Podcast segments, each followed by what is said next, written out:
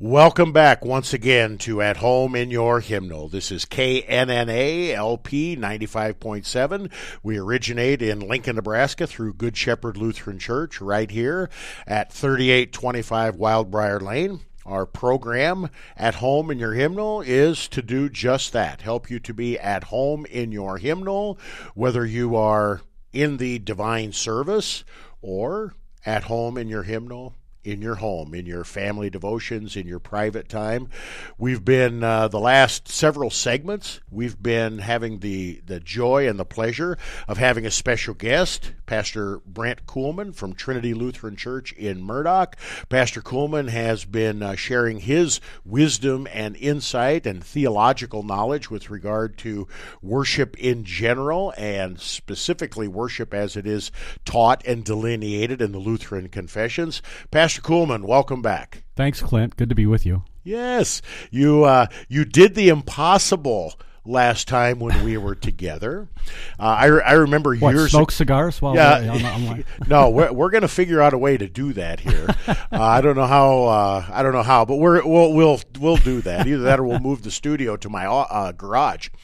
But uh, you did the impossible when I was young, and I would listen on the radio to sporting events mainly, football games, baseball games, and if you had a, a uh, an expert announcer, it was more fun to listen to that sporting event on the radio than it was to watch it on TV.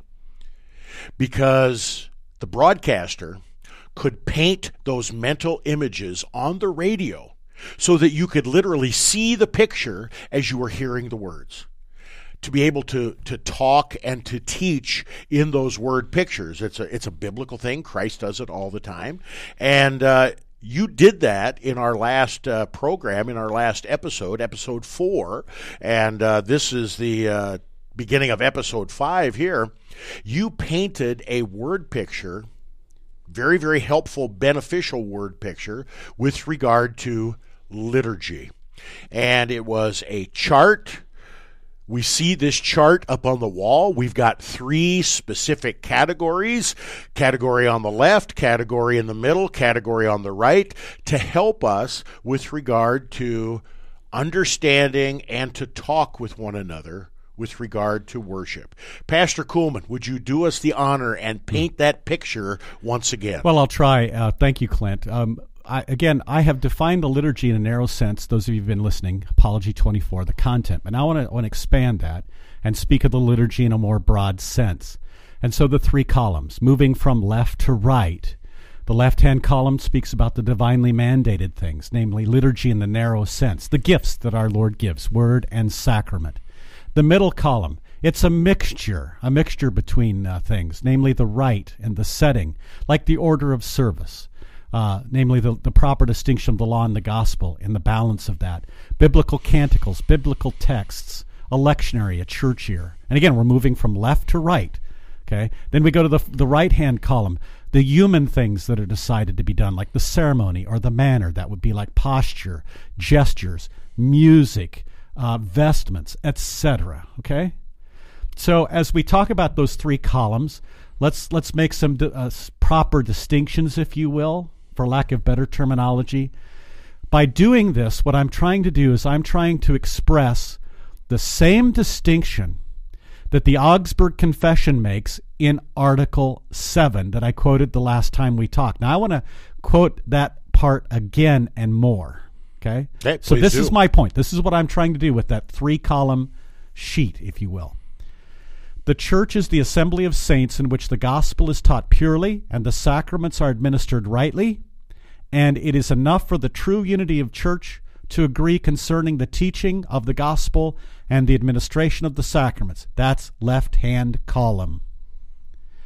Now, the uh, pardon me, the Augsburg Confession is making this point because the Roman Church was teaching that the gospel and the sacraments do not give you the true unity of the church. There are other things that have to be added, namely human rites and human the, the ceremonies. things that we see, touch, taste, feel Yes. are the things that bring about true unity Yes. as opposed to God's word and its truth and purity. That's right. And so the the last sentence of Article 7 says, "It is not necessary that human traditions, rites, or ceremonies instituted by human beings be alike everywhere, as Paul says in Ephesians 4, one faith, one baptism, one God and Father of all." So I'm with this three columns that I'm doing here, moving from left to right, the divinely mandated things, those that can be a mixture, and then the human decision in the right-hand column. I'm trying to make that distinction that the Augsburg Confession is making. Namely, there are divinely given things. That's the essence of the liturgy. And then there are those rites and ceremonies that are instituted by men. Now, another point that I want to make here now, let's push this further Okay. that not all rites and ceremonies, of course, are man made. Okay? When we use that terminology, rites and ceremonies, that doesn't mean, when you use that language, doesn't mean it's automatically man made. Following that? I am. Okay. So, for example, oh, we're going to have fun with this. The liturgical divine gifts themselves include certain ritual and ceremonial elements in their divine institution. So, for example, in the institution of the Lord's Supper, Jesus includes certain things be used bread, wine. You're supposed to recite his words. You actually do something with your mouth and your tongue. You eat and you drink, and it goes down your throat. And in, in, and in the, the upper room, it's from a shared cup, if you will. If you remember that. This cup is the New Testament in my blood.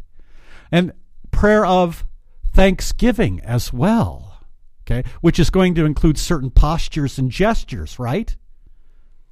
And Right? these things these things are on, on the left hand kingdom It's our, uh, left hand kingdom, left hand column that you've painted for us, or in the middle. Uh, let's be clear. my, we're, my point is is that not all rites and ceremonies that I, I spoke about in the right hand column, not all of them are man made. That is to say, the liturgical divine gifts, the content, they contain certain ritual and ceremony. What I'm saying is is you've got to eat and drink and you've got to use bread and wine. Make sense?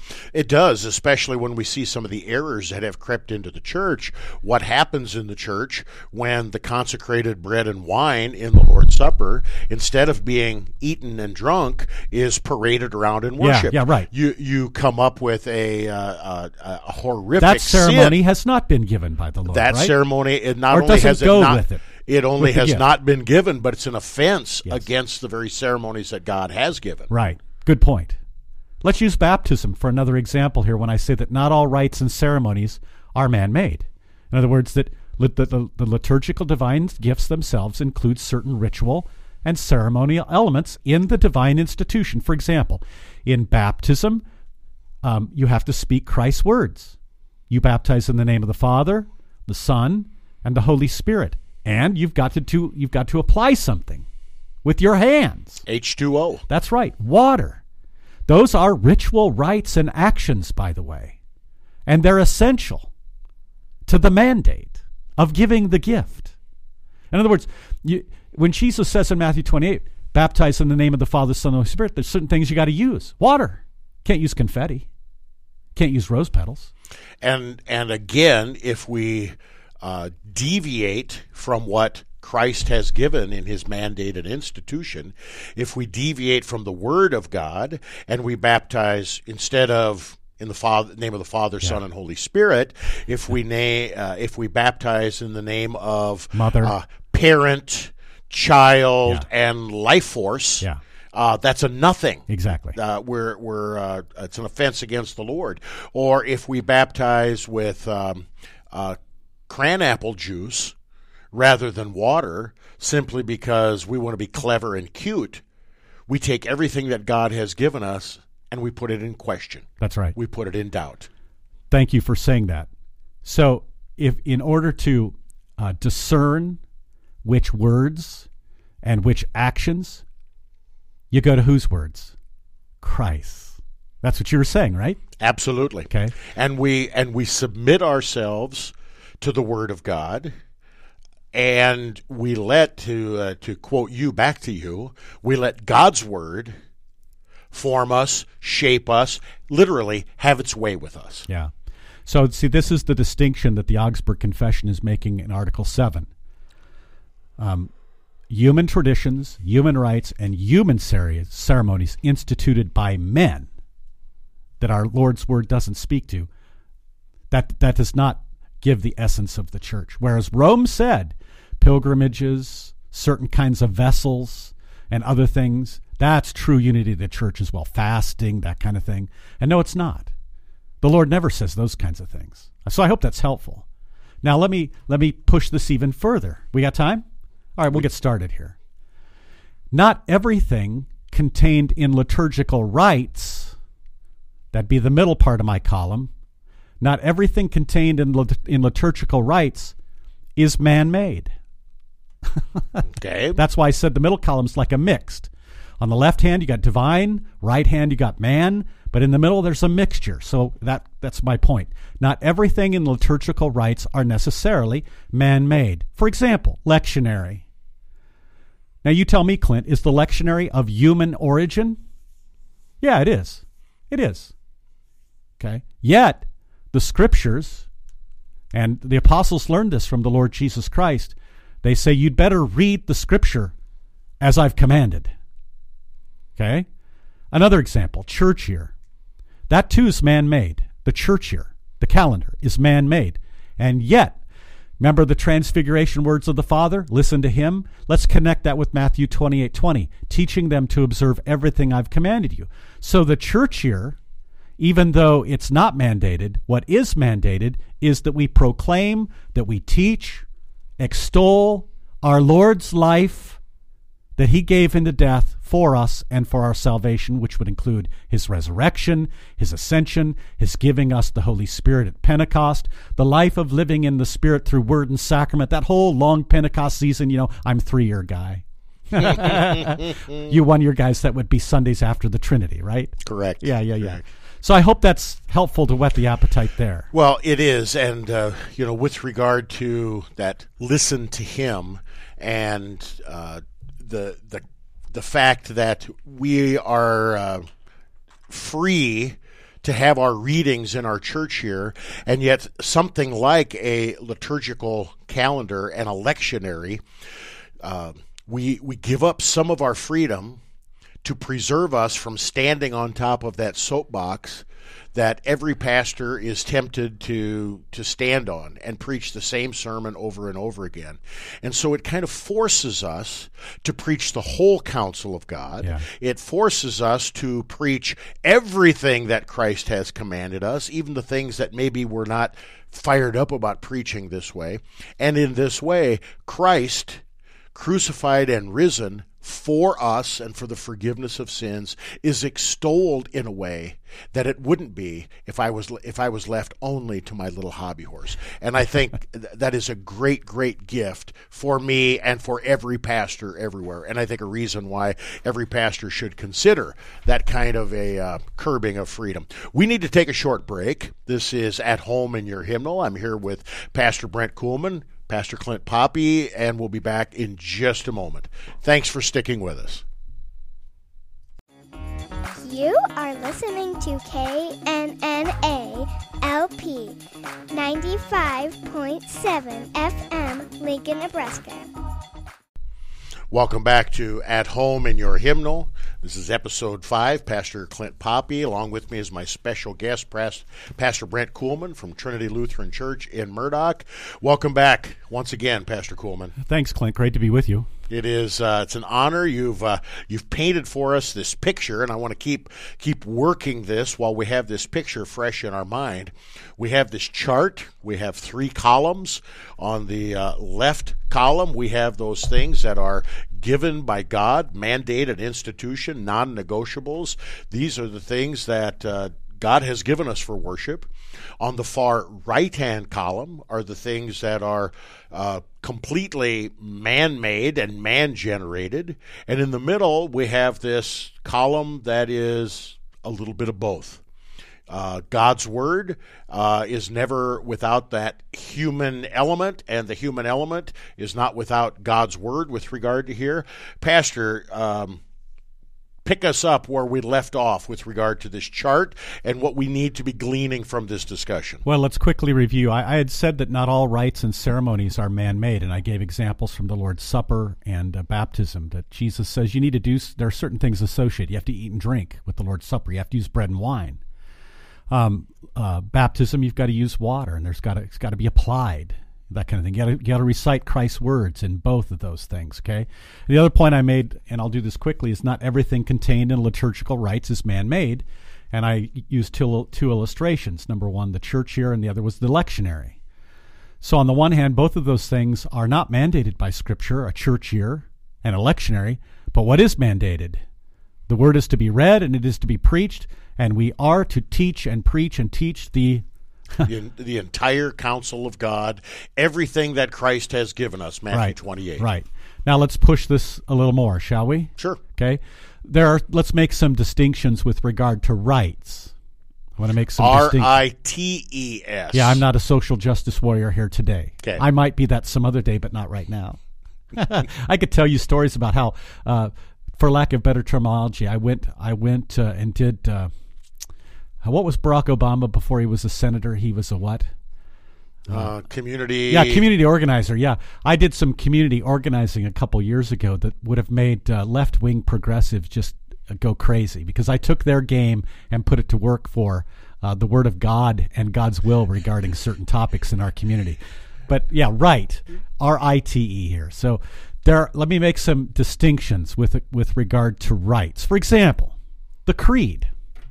Okay. Are we to confess our faith? Yep, Absolutely. We certainly are.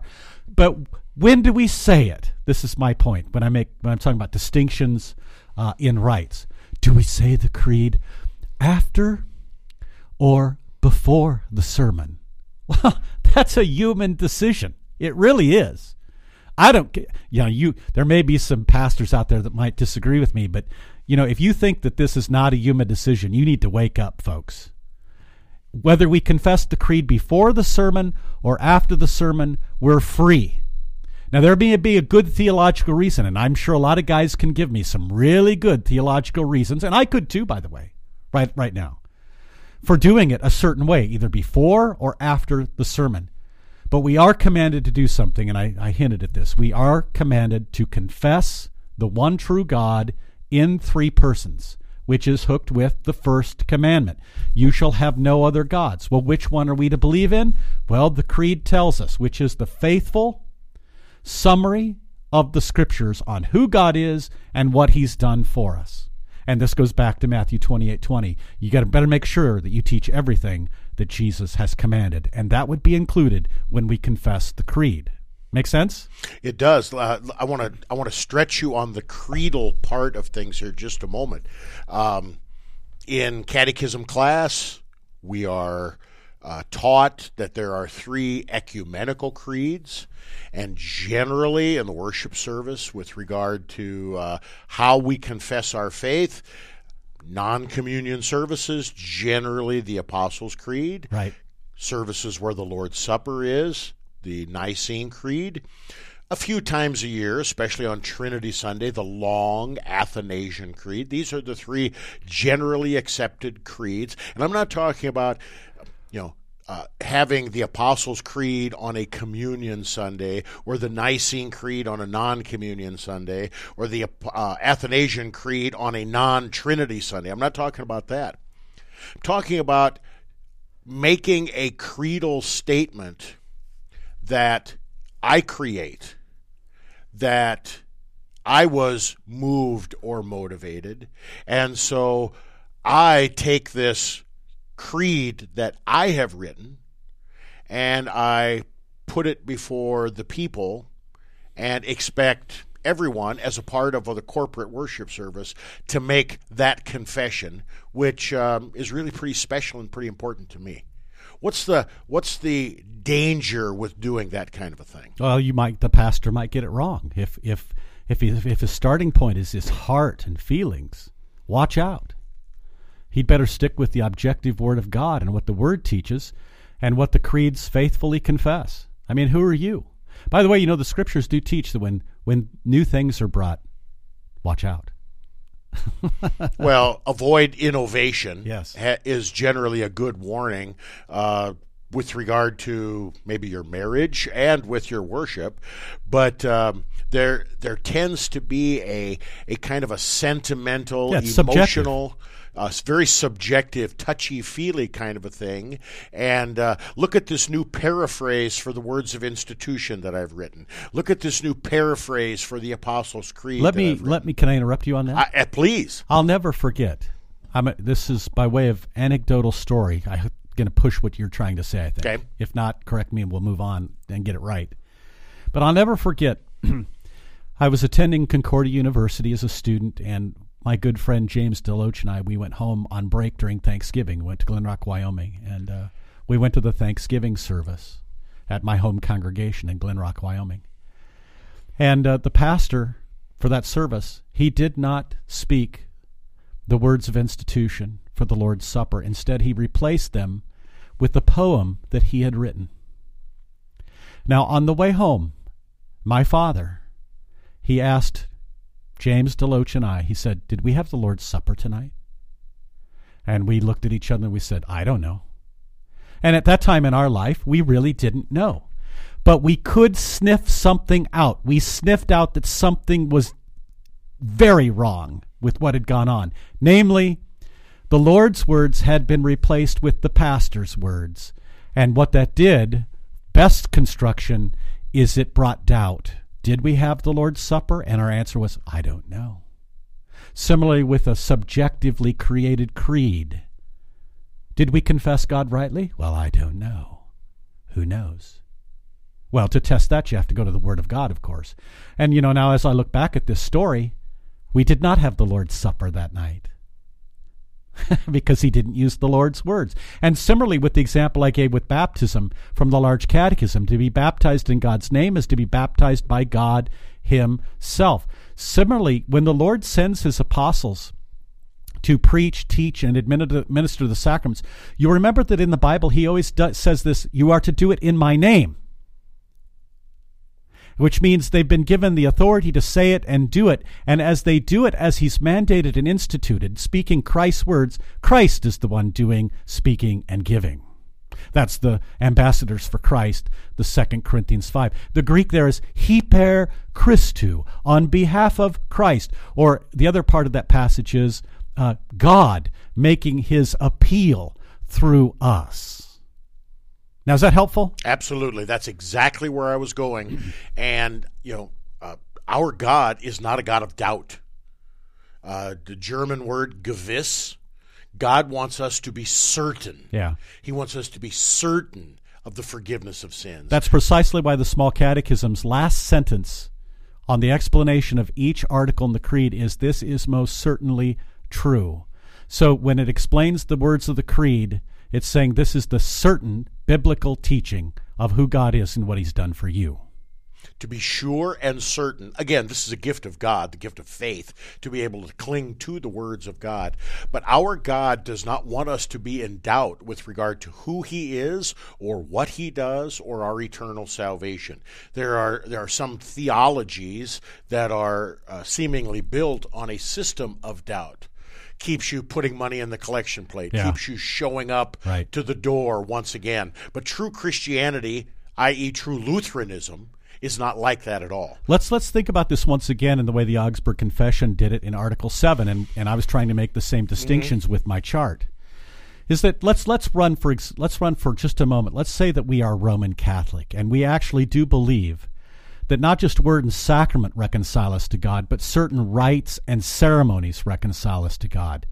Well, okay, so let's genuflection, for example. Well, how how making the sign of the cross how do you know if you did it right? Seriously. I mean, you've got the Eastern Orthodox way that's the full body sign of the cross, right? And then you've got the Western way of doing it, which is you can do it on your forehead with a thumbnail, or you can just, you know, go from forehead to the middle of your chest and shoulders. So, how do you know if you did it right? And this is the Lutheran distinction, and I'm trying to make this, is when it comes to liturgy in the broad sense, let's make the proper distinctions between the left hand column, the divinely mandated things, from the man made things, right hand column. Okay? Makes sense? So mm-hmm. that's what I was trying to do. We wanna we wanna not have doubt. We want people to be certain and sure that when it comes to worship, worship is about God, Jesus, being among us as one who serves his gifts of salvation in word and sacrament. And it's pure gift. And then in response come the sacrificial things prayer, praise, and thanksgiving. You've painted for us beautifully this uh, this chart with the three parts, the three uh, categories, and I think uh, maybe it's the old Adam or the enthusiastic old Adam that wants to spend all of its time in the far right column about uh, you know what what I like, what makes me feel good, my my particular tastes and things like that. When we come back from our break, I want to I want to ask you, Pastor, why is it important? That the things both in the center column and the things that are seemingly indifferent on the right column, why is it important that these things serve what our Lord has mandated and instituted, those non negotiables, those things that are in the left hand column? Chew on that for a little while our hearers and Pastor Kuhlman. And when we come back from our break, we want to go there. This is at home in your hymnal. We're going to take a short break. Don't change that dial.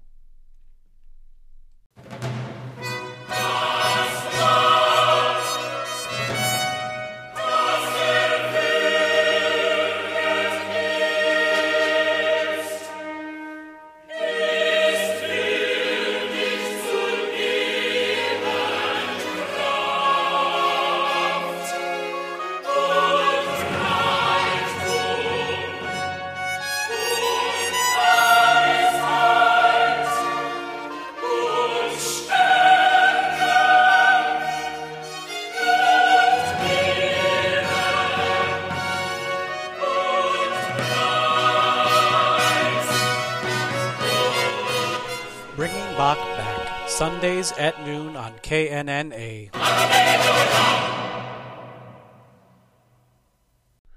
Welcome back once again to proclaiming, or no, not proclaiming the one. I'm getting my programs mixed up here. At home in your hymnal.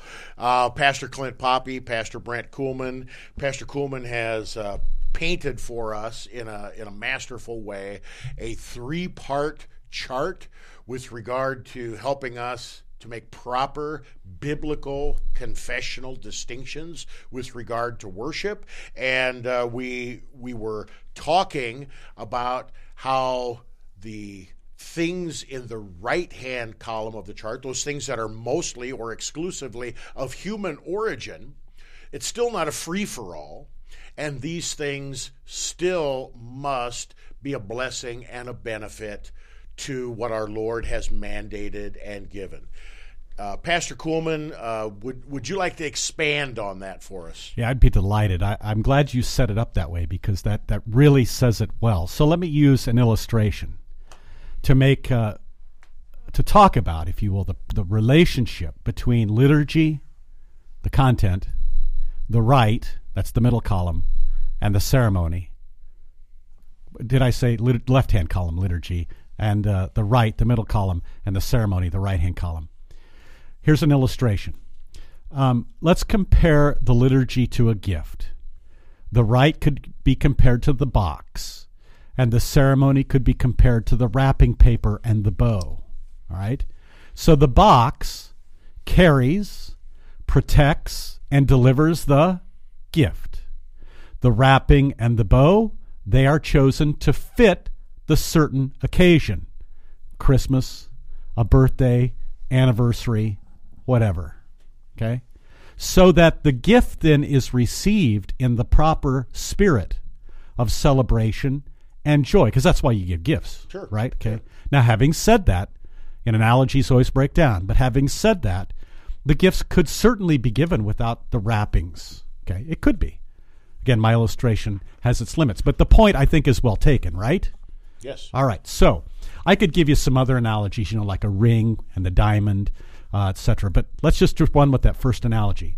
So when we talk about ceremonies, here's an argument that you hear all the time that it's for good order. Yes and no. Ceremonies are not just about good order. They are, but not just only. Okay? They are done, and here's where I really want to emphasize besides just good order, ceremonies are done in the service of God's word. And um, as the decisive word of Scripture is to instill Christ, that's what Scripture's for, is to instill Christ. So then, the chief purpose of ceremonies is to teach the people what they need to know about Jesus Christ. And I, that's I'm just piggybacking on what the Augsburg Confession says in Article 24. I'm going to repeat that. Ceremonies should be done in service of God's word. And so, just as uh, the decisive work of Scripture is to instill Christ, another way of saying that is F A I T H. So, the chief purpose of all ceremonies is to teach people what they need to know about Christ. Okay? So, more than just pedagogical, the ceremonies of the liturgy are put in service of its content so that the worshiper is drawn to what? Or drawn into what? God's Word. Or how, how else could we say this? Faith in Jesus Christ as Savior of sinners. Let me quote Apology, the Apology, one more time, Clint. Can I? Please. this is again the Apology of the Augsburg Confession, Article 24, and it's paragraph 3. It says, Ceremonies ought to be observed. How about that? Okay. Ought to be observed, both so that men may learn Scripture, and so that, admonished by the Word, they might experience F A I T H, F E A R, and finally, even P R A Y. For these are the purposes of ceremonies. And I'll remind you of another quote from the Confessions of the Church, the Lutheran Church. This is from the uh, introduction to the second half of the Augsburg Confession, and it's paragraph six, and this is delicious. And see, I'm doing this to help our church. I don't want to fight. I don't. I want to help. And here's the quote that these ceremonies are to nourish reverence and pious devotion among the people. So, again, when I talked about what is this relationship between liturgy, rite, and ceremony, I'm contending, and I think you would agree, Clint, that there is a demeanor, there is a conduct that is consistent with God's holy presence and his holy gifts. And so, you know, while we were preparing to record this episode, you, you gave the absurd illustration of, well, that's why I wouldn't go up, up front on Sunday morning wearing my Speedo only. I mean, no, duh. That's a no brainer. Of course, the pastor wouldn't go up front dressed in a, a, a, a Speedo swimming suit because that's a demeanor and it's a conduct that is totally contrary to the one who is among us to serve us with his holy and precious gifts of salvation in word and sacrament. And I hope that's helpful. Yeah, I, th- I think it's very helpful when uh, when we're in that area, that category, the, the right hand column that you have uh, identified as the ceremonies. I think many times people think that these things are uh, completely up for grabs. It is a complete complete free for all, if nothing else. And the bottom line is what makes me feel good. Yeah. What I like, what makes me feel good. Now, when you're talking about how the apology says that the purpose of ceremonies is for reverence, pious devotion, faith, resulting in prayer, these things are not all about me. That's right. So I'm th- I have to think outside of myself. I have to think in a corporate Right. nature. Right. And I think this is what has caused worship to be an area of worship wars, not only in the Lutheran Church, but in all denominations, Right. because it's about me and what I want and what I feel and what I like. And the old Adam does not want to die, not with regard to worship, not with regard to anything. In this particular area, uh, small catechism, baptism part four, where we are talking about a rhythm in the Christian life of dying to rise. How does that rhythm in the individual Christian's life tie in with the rhythm that God teaches in corporate worship? Is that a fair question? Well, I think so. I, I, it's it's it's simply saying that I'm not going to live for myself, and that includes the church, the congregation, as well as the entire church body. We're going to live for the sake of others and for one another. And so, with regard to how we conduct the service, what we use for rites, etc., they had better serve that left hand column, liturgy in the narrow sense. They'd better clearly confess that God is among us as one who serves us, and that we are to live by faith alone in Jesus Christ and so the service is going to go after our old Adam and kill it.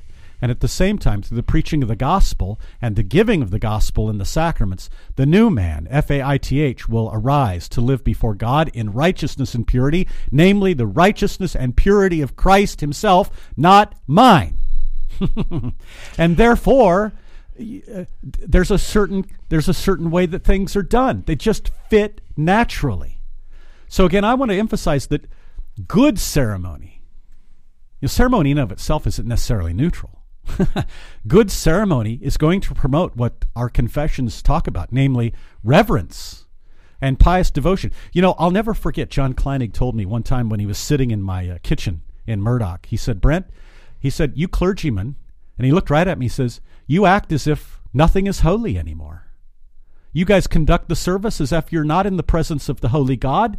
You, you conduct the service as if these are not holy things that you are given to handle. And so you've taught the people to be irreverent and as if God is not there, as if he's somewhere else, not even there at all. And his point was well taken. You want to talk about killing the old Adam and me that day. And it was life changing, those words, when Dr. Kleinig said, Brent, you guys act like nothing's holy anymore. That's a crisis in the ministry. And it is. It is. And this gets reflected. And, and it's reflected not only in how we conduct the liturgy, how we lead worship, but how we do announcements before and after the service, uh, the the way and our demeanor, and uh, maybe stories that we tell Yeah, in yeah, the sermon, yeah. in and of itself. Uh, that that's convicting to me as well, And with that's why- regard to that that holiness, that sacred space of worship. That's why in the small catechism, you have rubrics. When you gather for prayer, you fold your hands and you, you gather reverently. That's what the small catechism is. And similarly at church, you see. And that's why in, at home in, the, in our hymnal is our, is our program. So at home in our hymnal, that's why you have rubrics in the hymnal that guide our actions. And the rubrics guide our actions then with, with a beauty that then moves the heart instead of being entertained, the old the old Adam being fed so that it never dies, the rubrics are there for a certain reason, so that your old Adam is put to death, and that, so that the new man will trust in Jesus for salvation. So, bottom line here, what goes on in the divine service?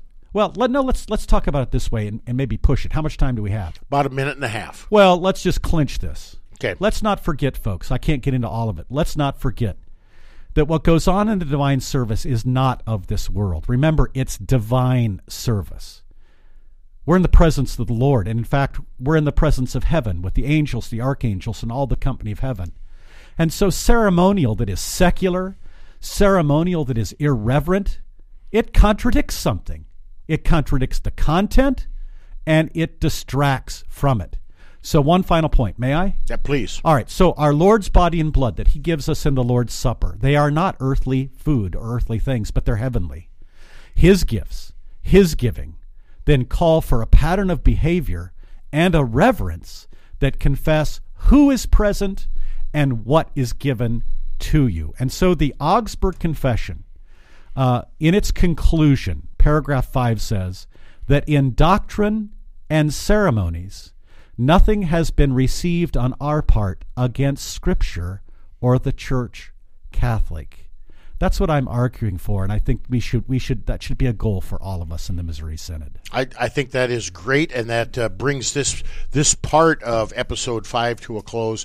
When we come back and ra- wrap up this particular episode, Pastor, we've been talking about the importance, as taught us in God's Word and Lutheran confessions, with regard to this reverence, pious devotion, faith, prayer that exudes in, through, and from worship. I want to take our last segment then and talk about how that is contrary to a phrase that you use quite often in your teaching, and it's in, it's with regard to the old Adam or the old Eve, and that phrase is enthusiasm.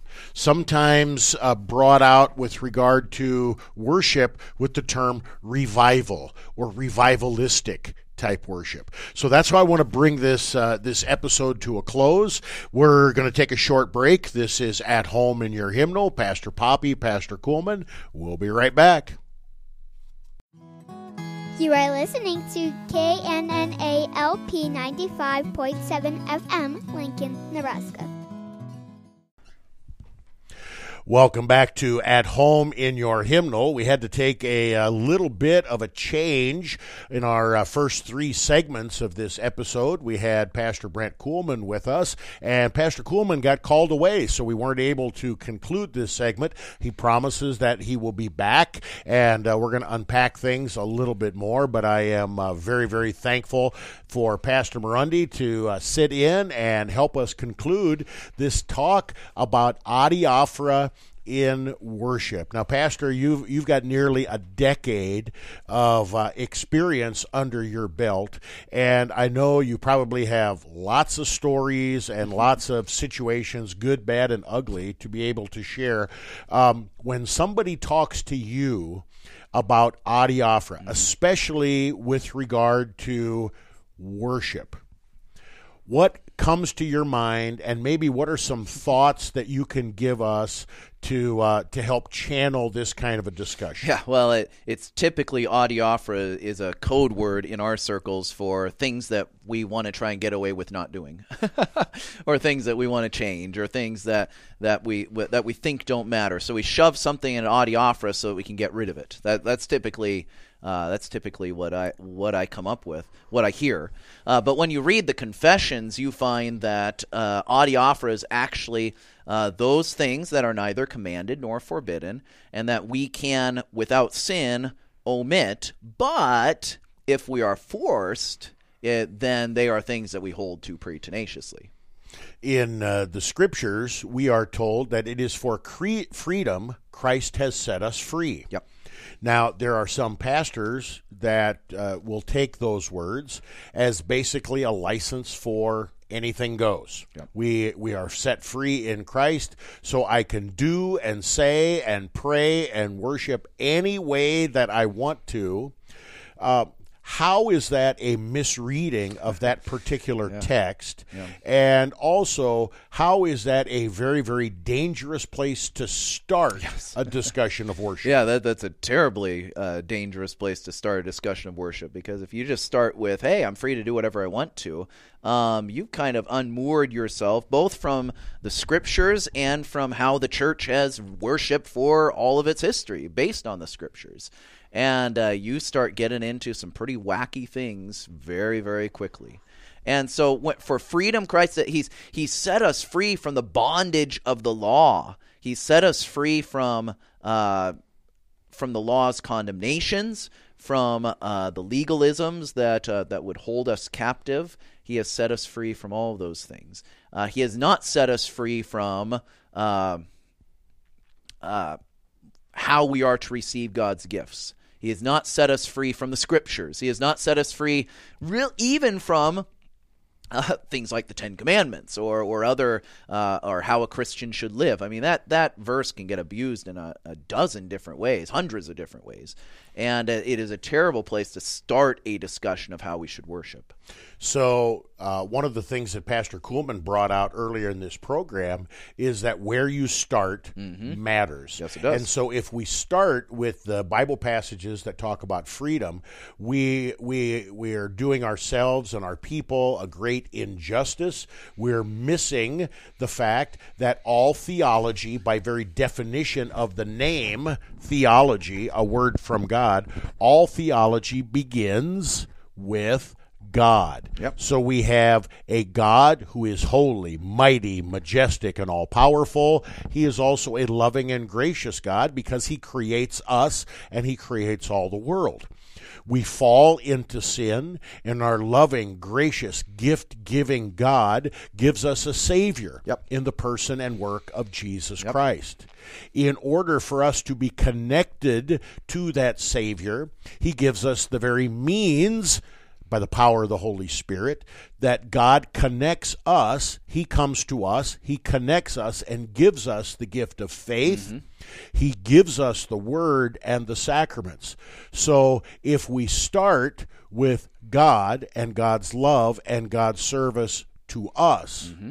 And the fact that we are receivers, primarily receivers. If we begin there, how does that change the whole focus Yeah. of a talk about things that are neither commanded nor forbidden, indifferent things, mm-hmm. or adiaphora? Well, that then you have a basis to evaluate adiaphora, right?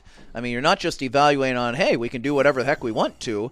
You you have a a basis, a foundation, a, oh, a litmus te- test, would we say, a ruler to evaluate different adiaphora and say, okay, is this helpful? Is this serving the gospel? Is it serving these principles that, that we primarily receive and that God gives, that rhythm of worship? Um, are these things helpful? And uh, you would then also make that historical investigation and say, okay, why has the church passed this down to us? And uh, for what reasons?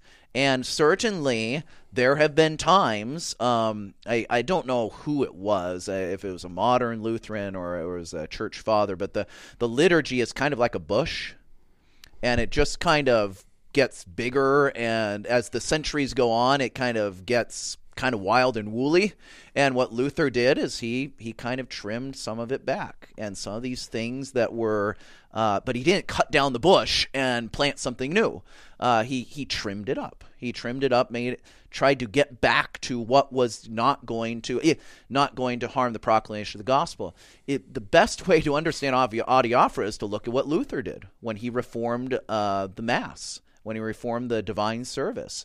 Uh, he did not get rid of everything. He certainly could have. Other reformers did. The, the radical Yeah, reformers did. yeah, certainly. Many people said, well, let's just get rid of everything and start over. Well, Luther didn't do that. He said, okay, what is helpful? What is contrary to the gospel? Let's cut it off. Trim it off, just like that bush analogy that I've given you. Uh, trim that off. Um, but those things that are helpful, that are in accord with the gospel, that have been passed down to us from the church because they're helpful in proclaiming the gospel, we're going to keep those. And uh, that, in my mind, is the best way to understand adiaphora when it comes to worship and the divine service. Is if if it's an uh, accretion that has come up that that hinders the cause of the gospel, even if that branch is maybe a bit deep because it's been around for a long time, Luther said this is against the gospel. It's contrary to the gospel. We got to cut it out for the health of the entire the entire bush. You've given us a good uh, measuring line or marking stick to evaluate things, and that's one of the things Pastor Kuhlman did with his uh, three part triptych ag- analysis that we're going to be exploring more in uh, future programs as well. Pastor, the scriptures teach us in 1 Corinthians fourteen forty, everything should be done decently and in order. Yep. And that is not some generic thing that is specifically talking in a worship context in 1 Corinthians 14. Also, the Lutheran Confessions, which all Lutherans subscribe to, says we do not abolish the Mass. In fact, we celebrate it more vigorously than our opponents. yes, Yep. So, why would Lutheran Christians voluntarily, in the freedom that we have in the gospel, Why would we voluntarily restrict ourselves to a liturgical form of worship, not abolishing the Mass, and in keeping with 1 Corinthians fourteen forty? in in order to serve the proclamation of the gospel and good order in the church. And so it to that phrase, the our God is a God of order, uh, the reformers took that to mean that exactly what I said before about Luther. If it isn't broke, if it's not harming the gospel and it's been passed down to us by the church, he was Luther and the Lutherans were not afraid to just to get rid of something that had long pedigree if it was wrong. But if something had been passed down from the church, from the church uh, universal over the centuries, and was passed down because it was helpful, because it was good, because it supported the proclamation of the gospel, you keep it. You keep it for good order, for the good of the people of Christ. And, you know, the these uh, kind of freedom, uh, uh these kind of wild freedom liturgies that run around, um, they are not uh, universal or ecumenical in any sense of the word. They're very, very parochial. They're very specific to that congregation.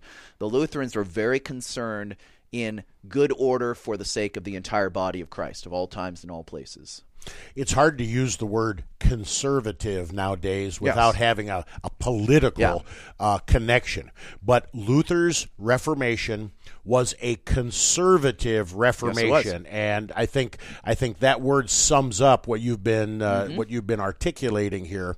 The uh, the great great book by Charles Porterfield Krauth, The Conservative Reformation and its Theology would be a great place to start for folks that would like to unpack more and more with regard to what a conservative reformation, i.e. Luther, and what a radical uh, reformation is, throwing the baby out with the bathwater, quite literally.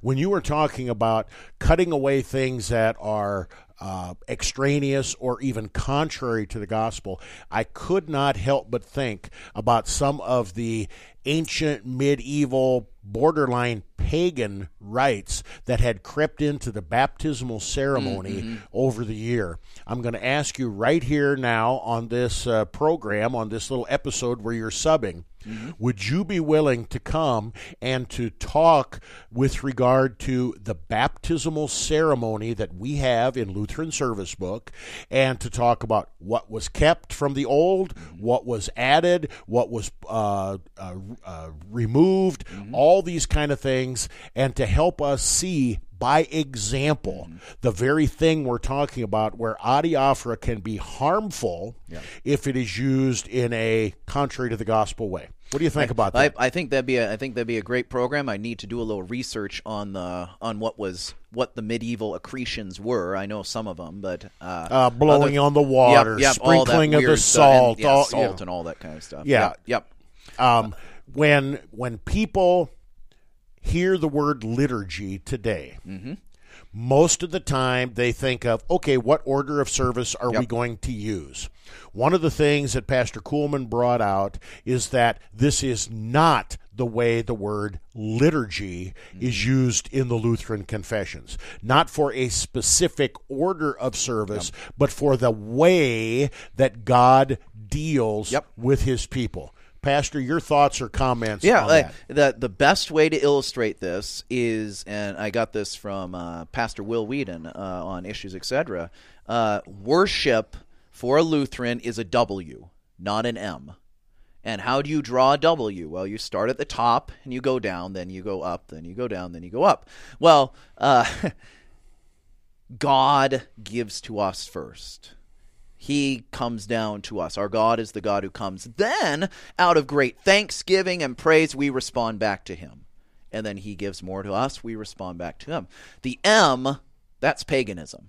We give to God so that He'll give something to us. We give to God so that He'll respond. That sort of thing. So it's uh, it's a completely different way of understanding worship. And unfortunately, today, uh, many Christians worship like pagans. It is uh, very, very sad that W and M is a beautiful and a simple illustration that we can understand where we start matters. We begin with God, not with my sinful heart. Uh, we have so much more to talk about on this topic of worship, what worship is, why worship is. That's one of the reasons why we have this program at home in your hymnal. We look forward to unpacking more and more of these things, and we un- we look forward to having Pastor Murundi as a guest as many times as possible before he uh, hits the road and goes to Fort Wayne. Thank you for tuning in to At Home in Your Hymnal. Thank you, Pastor Murundi, Yeah, for pinch hitting for Pastor Kuhlman. We'll be back again soon. God bless in Christ Jesus.